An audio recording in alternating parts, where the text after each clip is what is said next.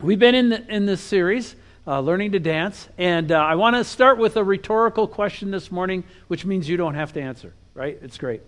Uh, but if I were to ask you, so this morning we're starting with uh, the problem of warfare, right? So if I were to ask you this morning, what does spiritual warfare look like in your marriage? How would you answer me? What would you tell me? If I said to you, What does spiritual warfare look like in your marriage? What would you tell me? Now, obviously, like I said, we can't all respond. Uh, it's, it's the wrong format for that. But, but I ask that in all seriousness. As you think through your marriage, as you think through whether you've been married long or, or uh, short or long, do the hands right, right? As you think that through, what has it looked like? What have the different battles been? Where have you sensed that, that kind of pressure? Singles, question applies to you as well. If you're here watching online, uh, what does spiritual warfare look in your life? Right? Because you have to figure that out. Uh, and if you want to get married, you bring that to the equation. So you have to think through the question the same way we as married people do. So, in asking that question, obviously, I think spiritual warfare is a real issue and not an abstract theoretical concept. Okay? I think it's real. I think it's legitimate. I think it's something that we have to deal with. There is a real God, and He has real enemies. And those enemies are, in, for all intents and purposes, in direct conflict and opposition to the living God, the Lord Jesus Christ, and the Holy Spirit. God, if you reading through the Old Testament like I am right now, you realize God takes spiritual warfare very seriously in the Old Testament. Right? It's a major theme that comes through it. Uh, if you read Jesus' words in the New Testament, Jesus took spiritual warfare very seriously during his time here on earth. And the Holy Spirit warns us often to be careful and on our guard, that the devil prowls about like a roaring lion seeking someone whom he may devour, and that we have to be aware of that and on our toes and watching. Now, we'll not be able to cover everything this morning, uh, just the time doesn't allow.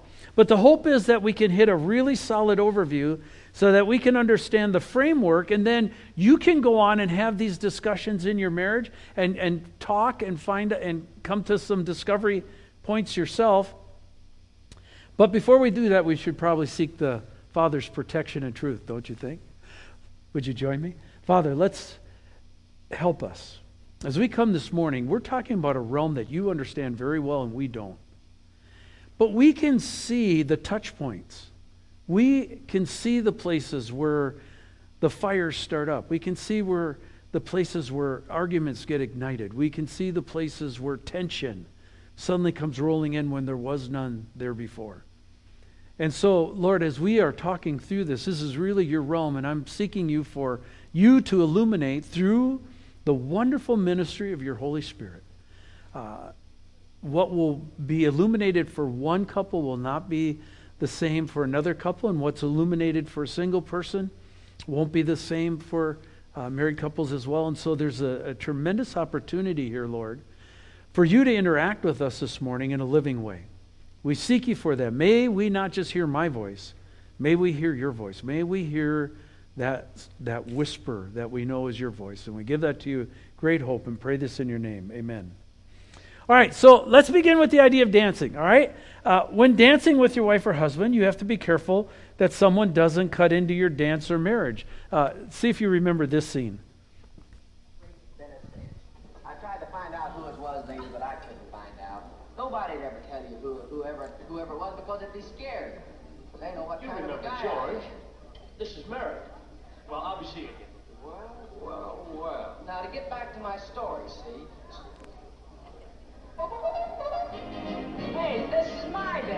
Band. Why don't you stop annoying me? Well, I'm sorry. Hey!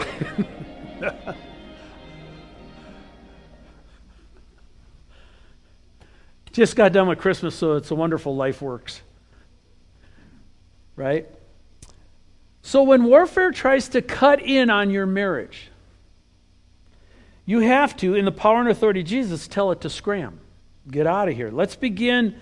For those, uh, for those of us who are new to Northview or, or new to the faith, or you're just coming back to the Lord, if whether you're watching online or you're here this morning, let's just do um, a review, a brief overview that will help us. We first encounter this opposition in the book of Genesis, the Nachash, the divine serpent in the Garden of Eden, right? We see a tempter suddenly appears out of nowhere. And there's a number of ministries um, that are connected to this. We're not given some crucial information in this story. For example, where did this creature come from? Why did he have access to the garden? And how could a snake talk? Right? All that kind of stuff. Um, and I just want to, uh, there's a book uh, uh, called uh, The Unseen Realm by Michael Heiser. It's up there on the screen. You can see it. It is not an easy read, but it is a fantastic read. So if you want to really kind of take this farther and open up some categories and sort of blow your mind on the whole thing, this would be a great book to read. A number of us have read it, and uh, I would just encourage you towards it. I have read it through about three times now, and I'm starting to understand what he's saying. So that, that kind of gives you the idea there. But if you read the story, if you read that story in the Garden Eden, you realize that Eve, Eve's reaction is interesting. She's neither afraid nor surprised by contact with this being. She doesn't jump back, she's not startled, she's just having a conversation. And uh, following this being's advice, the, the serpent that's talking to her, the sorrows of this world, in other words, what's known as the fall of man or original sin enters onto the stage of this planet.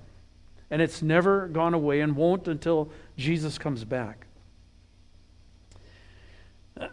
Rapidly shooting forward, we will jump to Isaiah 14. If you've got your Bibles, turn there and open up to it. Isaiah 14, we run into the great usurper. This is what's known as a telescoping prophecy. In other words, it starts out by talking about one person, in this case the king of Babylon, and then it telescopes and you suddenly realize it's talking about another person as well. God comments and says, and here's the key phrase you said in your heart. Notice that God can read the hearts of rulers.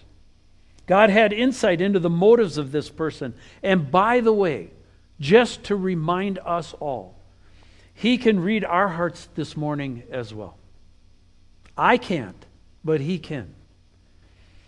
Don't think for even a second that you can pull a fast one on God and trick Him. Hebrews 14, 13, or Hebrews 4:13 says, "And no creature is hidden from his sight, but all are naked and exposed to the eyes of him to whom we must give an account." I love the old King James Version here where it says, We are exposed to the eyes of him with whom we have to do. I like that language, right? The eyes of him with whom we have to do. Okay? In this passage is Isaiah 14, and I'm just uh, doing cliff notes here, but there are the five great I wills. This is the heart attitude or ambition of this person. Number one, I will ascend to heaven. Number two, I will set my throne on high. Number three, I will sit on the mount of the assembly. Number four, I will ascend above the heights of the clouds. And number five, I will make myself like the Most High. make no mistake, this is rebellion. This is mutiny. This is sedition. This is revolution and overthrow in the heavenly realms. And so we quickly pick up the elements of ambition and plotting in, in this person's character, heart, and nature. He appears again in Ezekiel 28. It's easy to remember because you got Isaiah 14, double it, you got Ezekiel 28. This time he appears as the king of Tyre, again a telescoping prophecy, and we are suddenly talking about an anointed guardian cherub. This guardian cherub next to God Himself is the absolute signature of perfection. It says that He is the signet of perfection. He says that He's full of wisdom and perfect in beauty. As I said, the title is The Anointed Guardian Cherub. That He walked in the midst of the stones of fire. In other words, in heaven, the pavement and stuff is literally lit with fire, and he was walking among that. It's an incredible description. says that he was blameless in all his ways. And then there's this critical commentary at the end of that where it says this until. It's one of the biggest untils in the Bible. Until unrighteousness was found within you, something went horribly sideways. All the good potential, all the ability, all the um, potential that existed in this person and was given to this person suddenly went south. It goes on to say that this being's heart was full of pride, that his wisdom became corrupted. If you're looking at Ezekiel there, you can follow along and see that. He was cast out of heaven. God says he literally lit him on fire, and he became a burned out hulk of a wreck, a mere shell of his former person. And he has, from this being this anointed guardian cherub, this bringer of light, he has gone on now to become this, he is twisted into something tragic and deadly. His end is horrific. He doesn't even have a grave. He's covered with maggots, worms, and the slain. And if that's metaphor, the reality is actually way worse. Incredible description. It's startling with the downfall of this person. Our next encounter with this person is the book of Job. He appears as Satan. That is literally the opponent or the accuser of the brethren. And he comes, and you know the story well, right? God says, Where you been? I've been going to and through the whole earth. And have you noticed my servant Job, who's righteous in all his ways? Yeah, yeah, yeah, yeah, yeah. Well, of course he is. You give him everything he wants. He's got great family. He's got all this stuff. And, well, who wouldn't want to follow you? And so then God gives him permission to touch him. And we find out in the story that Job's 10 children are killed, that his cattle are all taken, his sheep are all taken, his camels are all taken, and uh, like devastating. Job does not sin. Job still praises the Lord. And Satan comes back to God and says, Have you noticed? God says to him, You notice my servant Job? He still hasn't cursed me. And Satan says, Well, yeah, tit for tat. You haven't touched him. He's still fine. It's selfishness. Anybody can do fine as long as they're doing well. Yeah, that you took some stuff away and some people away, but you know, he's still got his own health, so he's fine. And so God gives him permission to touch Job. And we find Job sitting in a pile of ash with sores and boils all over. And then his uh, wonderful friends come to counsel him. Right? And if you wrestle with that book, it's kind of fun. The next encounter we have with this person is with Jesus himself. Jesus and the Pharisees are in a hot debate over who is legitimate. They state they are legitimate because they are heirs of Abraham. Jesus states that he's legitimate because he's God's son. We'll skip over the finer points of the argument, uh, but in this debate, Jesus gives us a description of this person that we have come to know now as the devil. And here's what he says He was a murderer from the beginning. Very interesting comment. Know that this is inside information. This is pre Cain and Abel, and this is pre Adam and Eve. So something happened in the eternal realm that Jesus said this dude was a murderer from the beginning. Right? Tells you a little bit about his heart and makeup. And he does not stand in the truth. As a matter of fact, there is no truth in him. When he lies, and so here is the beginning of lying. Lying actually comes from a person. Lying was conceived by a person. And that person is known in the Bible as Satan. And it says, when he lies, he speaks out of his own nature. NIV says he, uh, he's fluent in it. Okay? For he is a liar. Oops, my pages stuck together here. He's a liar and the father of lies, but because I tell you the truth, you do not believe me. Right, so Jesus highlights two very important characteristics about Satan or the devil. The first one is that he is what? A murderer. Right? He is a murderer. He wants to kill. Second is he is a liar. Uh, so we've talked about this before, but again, big categories. Heaven is the language of truth. God is the God of truth. Jesus tells the truth. The Holy Spirit is the Spirit of the truth. Heaven is truth. Lying is the language of hell. So, truth is the language of heaven, lying is the language of hell. When Jesus says Satan is a liar and there's no truth in him, he's talking about an empire. He's talking about a system. He's talking about something that happens, and lying is part of it. Why should we tell the truth? Because God tells the truth. Why should we not lie? Because God doesn't lie. When we get caught into lying, we are now caught up into the kingdom of that person, the person we know as Satan or the devil. Revelation tells us his ultimate end is in the pit of fire of hell. Okay, joyful but very important. All right? So then the question now is how does that relate to us as a church? When the well the Bible tells us that Satan has schemes or strategies that he wants to use to trip us up and ensnare us. Look at Ephesians 6. You know these passages. Finally, be strong in the Lord and in the strength of his might. Put on the whole armor of God that you may be able to stand against the schemes of the devil. For we do not wrestle against flesh and blood, but against rulers, against authorities against cosmic powers over this present darkness, against spiritual forces of evil in the heavenly places. Now, we can make a whole lot of that, but this is pretty simple, really. We know about human schemes. Have you ever had somebody plot against you? Have you ever had somebody try and trip you up? Have you ever had somebody lie to you with bad intentions because they were trying to steal something from you or get something from you? I doubt there's anybody here that has not had that happen in some way, shape, or form. Right? So, likewise, when Jesus is talking about Satan, he's talking about this same idea of schemes. So, we know what human schemes are, and we know what we have to be. We have to be wary of them. Ephesians 4 tells us that we have to stand until we all attain the unity of faith and of the knowledge of the Son of God to the mature manhood. We're going to talk about this next week. To the measure the stature the fullness of Christ, so that we're no longer children, tossed to and fro by waves and carried about by every wind of doctrine.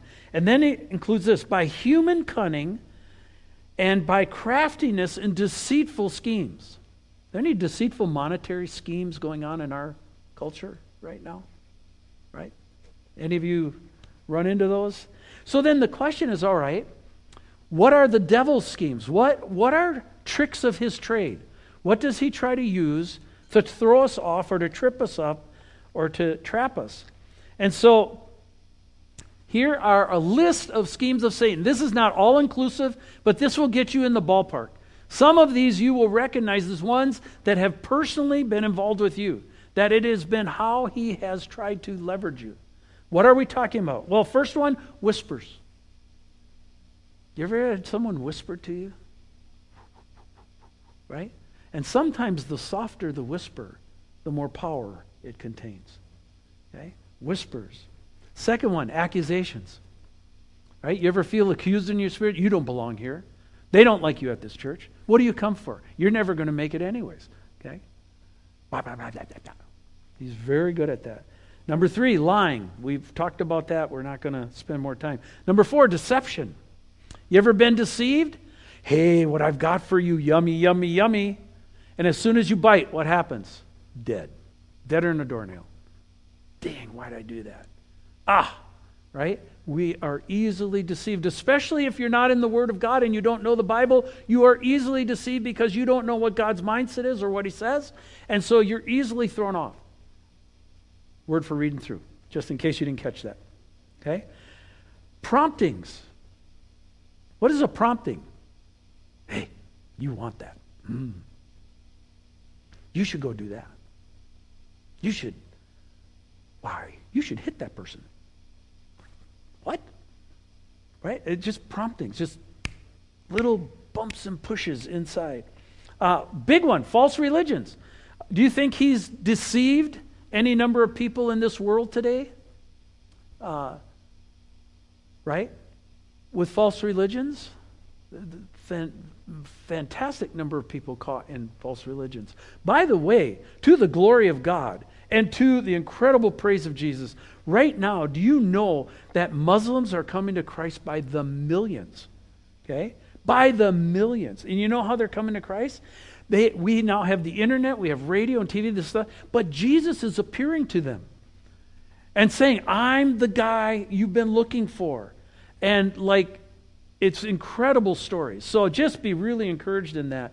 God's voice is greater than the liar's voice. But countering um, promptings, false religions, traps. Any of you get in a financial trap? Any of you get, ever get in a relational trap? Right? Any of you ever get in an emotional trap? He's really good at it. And once you're there, he's telling you will never get out. That's not that's why those songs this morning were so important because why? They're all about how Jesus gets us out. If you really think about what we sang this morning, that's why it's so incredible. Countering voices. Have you ever had God tell you something and then another voice says, No, don't do that? Right? Um, in my office, oftentimes I'll be talking to somebody and I'll see their eyes go, and I'll go, Huh? What did the voice just tell you? And they get really rattled because, like, how did I know a voice was just talking to them? But I cheat. I've done this for a long time. I watch, right? And they will tell me that the voice just said, Why are you listening to this SOB? I'm sure that's the Holy Spirit, don't you think? And I said, Well, do you think that voice is from God? Well, no, obviously, God wouldn't use that language. Then why are you listening to it? Right? Satan will often use countering voices to the things that God has asked you to do in obedience. Taunts. Taunt is uh, a taunt. Taunts are all over the place in the Bible. Um, uh, but a taunt is basically this. Let's say that you've been messed up. Let's say you've not been walking with God. Let's say you've been sinning and nobody knows it, but your life's a wreck and you decide you're going to repent. You tell yourself, you know what? I knew. I knew and I should repent and I'm going to repent right now. And Satan comes back and says, Ha! No, no, no, no. You've been mine. And you've been mine for a long time. No, no, no, no, no. You, you want to do this? You, you want to do this Jesus thing? You do this Jesus thing, and I will make your life so miserable you wish you had never heard the name of Jesus. That is a taunt. Anybody ever heard that? Yes, indeed. Okay? That, my friends, is playing poker. Okay? Satan does not have that power.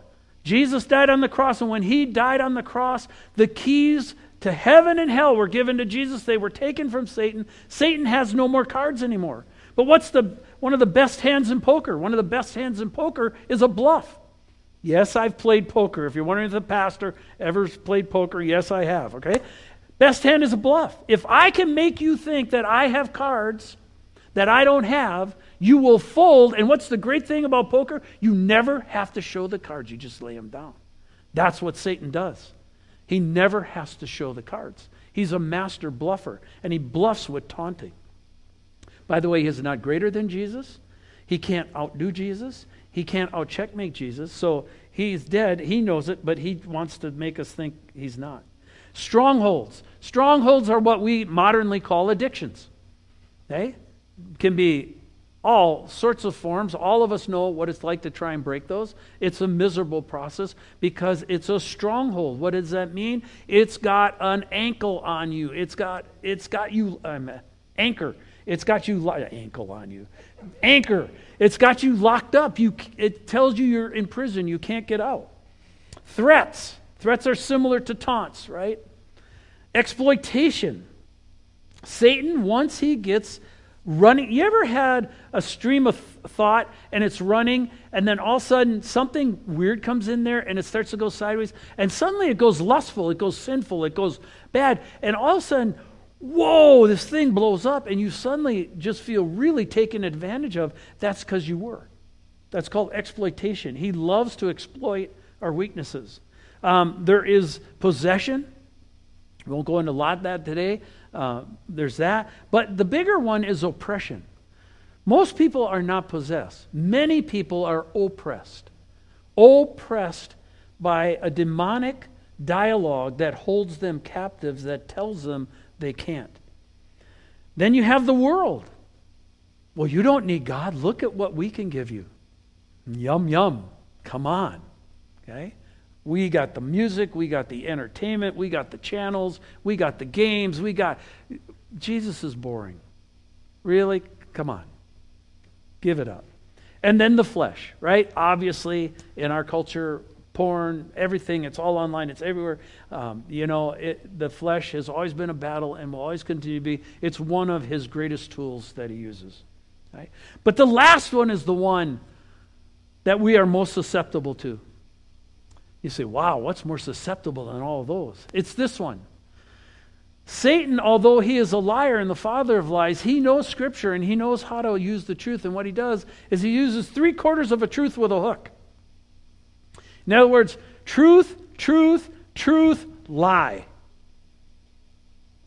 And if you're going along and going, okay, this can't be so bad, that's true, that's true, that's true. Oh, wait a minute, that would be sin. Right? That's where he gets you. He gets you with that going along and the three quarters of truth and then the hook. Okay? Because he's a master at setting that up and then lying to you about what the end result would be. And often you will know because the Holy Spirit talks to you and says, no, no, no, no, no. That's not right. Now, when I lay these out, I think we pretty clearly recognize these for what they are because the room got really quiet. All right? I think we know the battles. I think we know where we've been. I think we know how we've been lied to. But it's when we're alone that we are vulnerable and susceptible to temptation and deception. Thus, the importance of a body, a church, the importance of fellowship, believers who encourage each other in the faith, is really important. Okay? And I know we've got to do online, and there's, there's reasons for it, and I'm all for it, and we put it in place, and we've got to do it. But we have to be in fellowship. That means you actually got to talk to another human being who's a believer. You actually got to spend time with them and talk about how is this battle going and how are you doing. And that's how we stay together, and that's how we stay walking, and that's how we stay encouraged. So now on to our next step. You're wondering, Steve, where did you go? How, what does this have to do with marriage? All right, glad you asked. Here we go. Fire hose, we're going to run. All right? David started with perception filters, and we saw how perception filters can distort communication. And in that, then, these perception filters are, the, think of them as like an invisible membrane. It's the grid through which you see reality. And you think that everybody sees reality exactly the same way you do. But you know that's not true, and you know how I know that? You got married. You suddenly realize there's another person that sees reality very different than you do. Wow! This is incredible. They actually think that way. Satan, knowing this and knowing how it can be distorted, loves to flick these perception filters and distort them and increase the dissonance that's occurring between a couple. And one of the things that comes out of that then is a spirit of contempt. One of the things that Satan works really hard is to get us to feel and think and act contemptibly towards each other, towards our marriage partner, towards our church family, towards our kids, towards our parents. He, he loves to build a spirit of contempt among us, within us, around us. So then, how does this work in marriage? Well, here is a continuum, right? And in this continuum, you can see you've got a perfect middle. If you divide this continuum up, you can see that in the middle here we have a comfort zone. Very seldom do we ever land on perfect middle, okay? But most of the time, we are well enough within range that it's good enough for who it's for. Yeah, I'm not perfectly, but I'm, I'm in the ballpark, right? It's working. And so we know how that works. If I swing outside of that, on either side, there's a tension zone, okay? I, I'm, I'm now not comfortable anymore. This is irritating. I'm frustrated. I'm, I'm outside. It's not red light, but it's not exactly great either. All right, if I go outside of the tension zone, now I'm in a danger zone. Okay, this is uh, do not pa- go past go. Do not collect $200. Gong. Thanks for playing. Whatever this is, I'm not doing it and I'm out of here. All right? Gone. Danger, danger. Warning, Will Robinson. And if you laughed, you just gave your age away. Okay, here we go. So here's what happens. In this, uh, let's say that I'm doing something and I suddenly am in attention zone. Like this morning, let's say, for example, you were thinking to yourself, man, I'd like a cup of coffee or a hot chocolate. And I'm going to stop on the way to church. I've got plenty of time. This is great. And when you got to the coffee stand, you realized you forgot your wallet. Right? What do you got to do? Well, you got to go back home because you can't be driving without your license. So you go back home. Now, you not only don't get your coffee, but you got to hoof it so that you can get to church on time, right? You're not at the end of the world or the end of the line or anything, but you're irritated. Okay? The morning's already got you off because your intention. Right? What's the natural response? The natural response of the human is to what? We want to go back to the comfort zone. All right? I want to get back in the middle. I, I don't like tension. I don't like conflict. I just want to get back to the middle. All right, so uh, in this effort to get back to the middle, we have a problem because guys are different than gals. You've noticed that, right? Okay. I'm not going to explain it. I think you got it figured out. But what that means is, stereotypically speaking, guys tend to be more on the logical side, or we would call the analytical side, right? Uh, respect side. Guys love respect. Guys love honor. Okay? Guys would rather be honored than loved. Trust me. Okay? Gals, you're on the other side. Again, this is stereotypical, so it doesn't work for everybody, but you're more on the intuitional side. You can multitask. You're, you've got those incredible brains that do five things at once, and it's like freak us guys out to death. Right? But you have that intuition love side. So, what that means is when it comes to perception, we are skewed to the left and to the right of what center is. Now, if you put these two together, this is what it looks like. Now, I know this looks kind of like hamburger to you, but just stop and, and just look. If you take the two solid blue lines, that's the comfort zone. If you go to the left, you see the dotted blue line, that's tension. If you go to the right, you see the dotted blue line, that's tension. Yeah, on either side of that is danger. Notice that the guy gets on danger way quicker on this side of the equation than on this side. If you look for the gals, you got the two solid red lines, right? If you go to the right or the left, you see the two dotted lines. And then danger, danger. So notice the gal gets in danger way quicker on that side of the line than this side of the line. So, what happens in terms of a couple? And I call this the anatomy of an argument. All right? How does this work? How does this play out? Okay? Well, how this plays out is that let's take a, a word. I'll use, I'll use one for Pam and I uh, vacation, because we have a fun story about this one. So, we use the word vacation. You've all been on vacations as single people, right? You all like vacations. You all favorite places you want to go. You have things that you love to do. So, you get married, so it should just all work, right? Because we all love vacations. Yeah. So Pam comes to me and says, Hon, if you could go anywhere in the world for a vacation, where would you want to go? And I went, Oh, what a wife. I married the jackpot. This woman is killer good. This is great. And what's the first word that came out of my mouth? Alaska. Okay? I'm a gold panner. I'm a fisherman. I'm a hiker. You can get away from people in Alaska. It's awesome. Okay? Pam said, That's wonderful. But I was thinking of the Caribbean.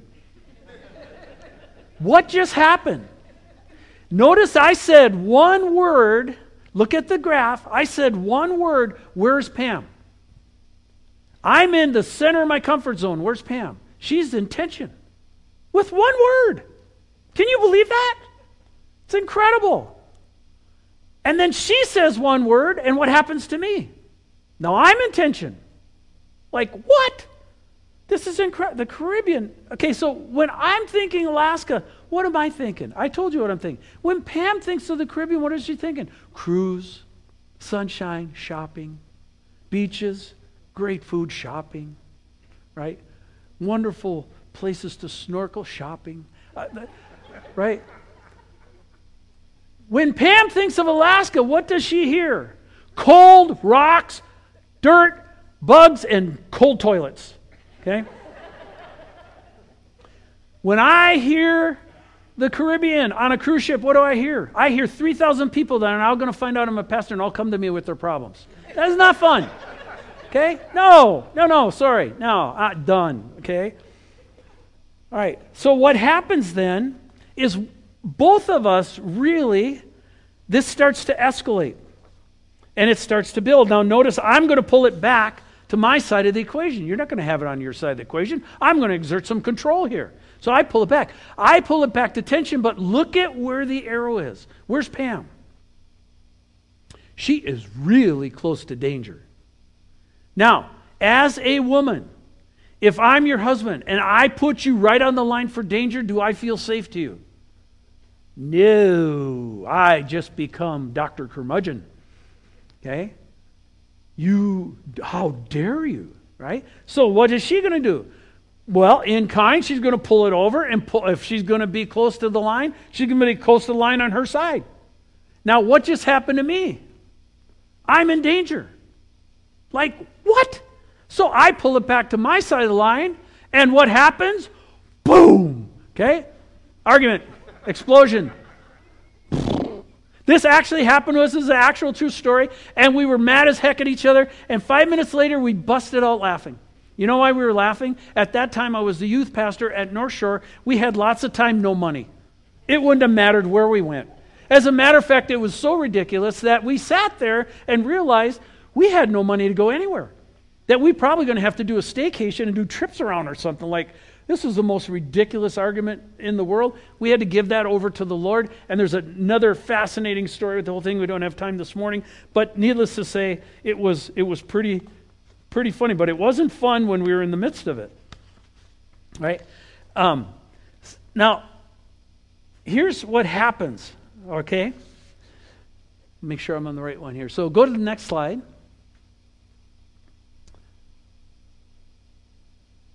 Margaret, can we go to the next slide then? Is that the next slide? Oh, there we go. Okay, got it. Margaret's already there, like usual. So now here's where warfare comes in. You're saying, how does warfare work? Here's how it works. When I'm coming around, Satan knows that I want to get back to the comfort zone. So all he does is he watches that curve, he watches the momentum, and right as I come around the corner, he just goes boom, it doesn't matter if it's a whisper, it doesn't matter if it's a push. You ever swung your kids, right? And they think they're swinging, but it's you, you just give that little, and it's so seamless they don't even know you're pushing them. Same thing. Satan comes along and he just goes like that. And all of a sudden, instead of landing in the comfort zone, I've shot, oh, I've overshot. Well, then, coming around, we're going to pull it back. He bumps again. Poof overshoots again. He comes around again. Boom. Now, when he gets to this point, go back once, Margaret. Oh, we gave it away. Too bad. Okay. When he gets to this point and, and the momentum's built, the argument is on. Tempers have flared. You are Mr. Gunky. Okay? What's he do? At this point, he gets out. He just goes, now watch. Go to the next one, Margaret.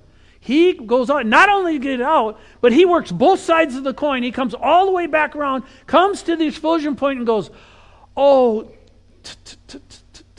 oh, oh, oh, Pastor Steve. Ooh, Christian. Oh, you got, oh, Jesus really, wow, you guys don't look good. How could you do that? You're terrible.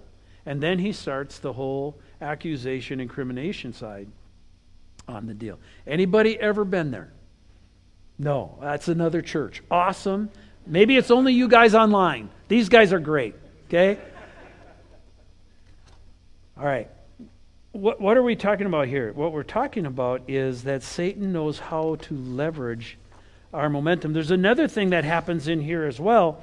Uh, notice that the momentum builds, and the more the momentum builds, there's another thing that comes into the equation, and that is fear. Notice it's not that big at the beginning because the momentum's not that big. But as you keep stepping through, notice the gap widens and the fear builds. Okay? Some of us get in arguments and we walk away from it and go, I wonder if my marriage is even going to hold together.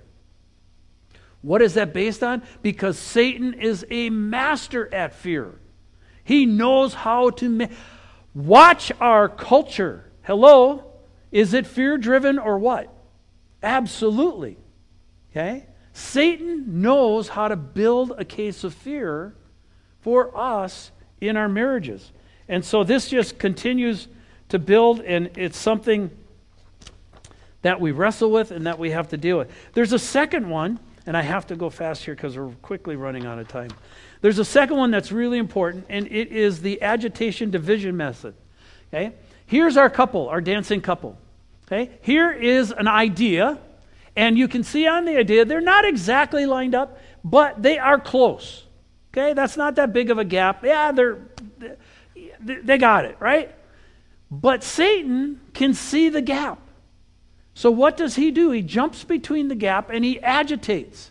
He just works just like in winter when water goes in a crack and it freezes. What does that do? It pushes the crack wider. Okay? So he jumps in there, he agitates, and his goal is to push that wider and to keep it from coming together. Now, that is not that big of a crack, but if I take that gap and I take it to the wall, how big is it? It's bigger. If I take it out to elevated sports, how big is it? If I take it down to Thrasher's Corner, how big is it? Right? What's Satan doing? He knows, I call this the pebble in the shoe effect. Right? You ever go hiking and get a pebble in your shoe? 98% of you is working great. What's the only thing you're aware of? Stupid pebble. Right? And do your foot and kind of stuff. Okay? And if you just keep walking, it gets really irritating. Okay? Same thing in our marriages. If you've got a pebble in the relationship, you just keep walking. It gets really irritating. What do you have to do if you're hiking? You have to stop, take the pebble out, and probably put some moleskin on, and now you can continue to walk again. All right? Satan, this is what happens is it keeps going, and 25 years later, people go, I'm done. Kids are gone. I don't know you anymore, and I don't want to. What happened? They allowed the agitator to divide them. Close it when it's small. Close it quick when it's there. Don't let it fester. Don't let it go because when you get 15, 20, 22, 25 years down the tracks, you won't be able to close it. It's too big. It's too big of a monster. All right. We will come back because obviously the question in your minds is well, what do you do to oppose this, to you know, do this right? We'll talk about that next week. Will you join me in prayer? Father, uh, lots of stuff, kind of like a fire hose, but I bet a ton of this connected. I know it has. I know this is real life. I know this is your word. I know this is how it works. So, Lord, I give that to you. Be free to have discussions with us. Be free to talk to us, Lord. Identify these things, and if one or two of these really stand out, have a wonderful conversation with each of us this week. We give that to you with hope because you are the loving Father, and you are the truth. We ask this in your name. Amen.